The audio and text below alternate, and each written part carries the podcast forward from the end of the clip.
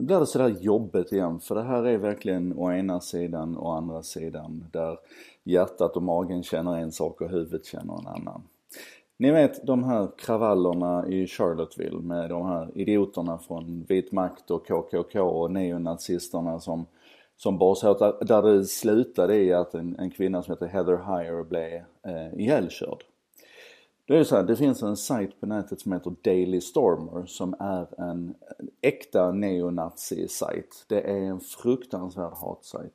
Och en av de sakerna de gjorde i kölvattnet av eh, händelsen i Charlottesville, det var att de la ut en post om Heather Heyer där de definierade henne som en eh, fat childless 32 year old slut. Och det var ju liksom eh, utifrån vilken standard som helst så var det här så långt över gränsen och det har ingenting med yttrandefrihet att göra i mina ögon. Det är liksom, sånt skit ska bara bort. Och ungefär så tänkte eh, alla teknikföretagen också. Så crowdfunding-sajterna som GoFundMe, Kickstarter, Indiegogo, de dödade liksom alla kampanjer som hade att göra med stöd för, för den här misstänkte eh, förövaren, han som körde bilen. De, de stoppade allting som hade med Daily Stormer att göra. Eh, Facebook raderade poster som länkade till Daily Stormer. Eh, Eh, till, till och med Reddit, eh, sajten som normalt sett har den, den högsta ribban när det gäller yttrandefrihet, gick in och, och raderade eh, poster. Man kan säga att allting som hade med innehållsneutralitet att göra, eller content neutrality som man pratar om i USA, eh, de, de gick in och raderade och blockerade och försökte stoppa allting som hade med spridningen av Daily Stormer att göra, eller stöd till Daily Stormer att göra. Men sen hände en sak till och det är en, så här, kort bakgrund. Det finns en, en funktion på internet, en tjänst som heter Domain Name Service. Och eh, den, man kan, man kan beskriva det som växeltelefonisten ungefär. Alltså eh, när ni skriver in jardenberg.se och hamnar på min sajt eller ni skriver in aftonbladet.se och landar på deras sajt så ser DNS till att det sker en översättning ifrån det här begripliga, läsbara, människoläsbara eh, namnet till en e IP-adress, alltså en teknisk adress som pekar till en server någonstans.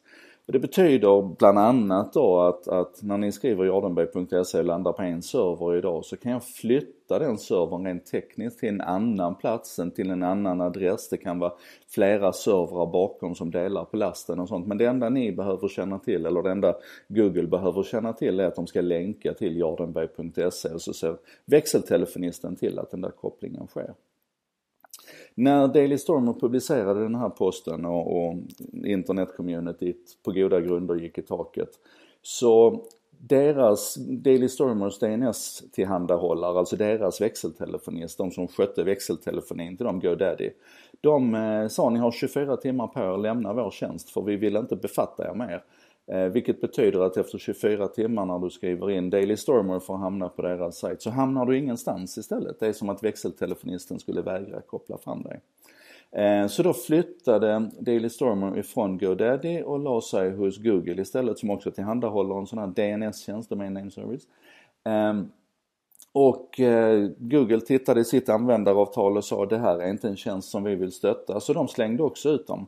Så Just nu så, så har Daily Stormer liksom ingen växeltelefonist. Ingen vill ta hand om deras växeltjänst. Och då fick de flytta in på the dark web som det kallas istället. Så att, eh, nevermind. De blev utslängda ifrån, vi kan väl kalla det för växeltelefonist-communityt. Ingen ville leverera den tjänsten till dem. Det finns någon sajt som står emot det här Cloudflare till exempel som är en, en annan sorts grundläggande tjänst på nätet som handlar om att, att eh, försvåra attacker, de vet sådana överbelastningsattacker och sånt. De tittar i sitt användaravtal och säger att ja, men vi är innehållsneutrala så att vi kan inte plocka bort de här. Och just nu är det ett massivt tryck på Cloudflare. Det är liksom verkligen så här, alla, alla idiotförklarar dem för att de inte tar det här steget som alla andra har tagit och så. Och nu är jag liksom så här, ja, jag kan förstå att vi är upprörda och det ska vi vara. Men var går gränsen? Det är lite grann som när vi diskuterade eh, Youtubes redirect på vissa sökningar. Så här, var går gränsen för hur långt teknikföretagen ska vara både eh, åklagare, jury och domare och var någonstans behöver vi låta det traditionella rättsväsendet gå in. Å andra sidan, de är kommersiella privatägda företag. De får ju naturligtvis lov att välja att inte ha vissa kunder och så. Och här är jag verkligen så här, å ena sidan och andra sidan. För att nästa gång är det kanske någonting som vi gillar som Google eller Facebook bestämmer sig för att plocka bort. Vi har ju haft sådana situationer också. Eh, när Facebook helt vansinnigt tyckte vi vägrade att publicera amningsbilder för att i vissa kulturer så ansågs det stötande. Alltså, det här är jobbet. Och jag vill bara att du ska liksom så här, när du får en magkänsla, det, det, här är hemskt eller det här är bra eller så.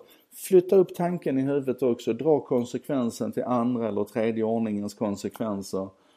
Och förstår att det är inte alltid så jävla enkelt att fatta de här besluten. Och då måste vi också tänka efter lite grann innan vi trycker på för hårt. That said, jag hoppas Daily Stormer försvinner, att de brinner i helvetet och att de aldrig kommer att återuppstå på internet.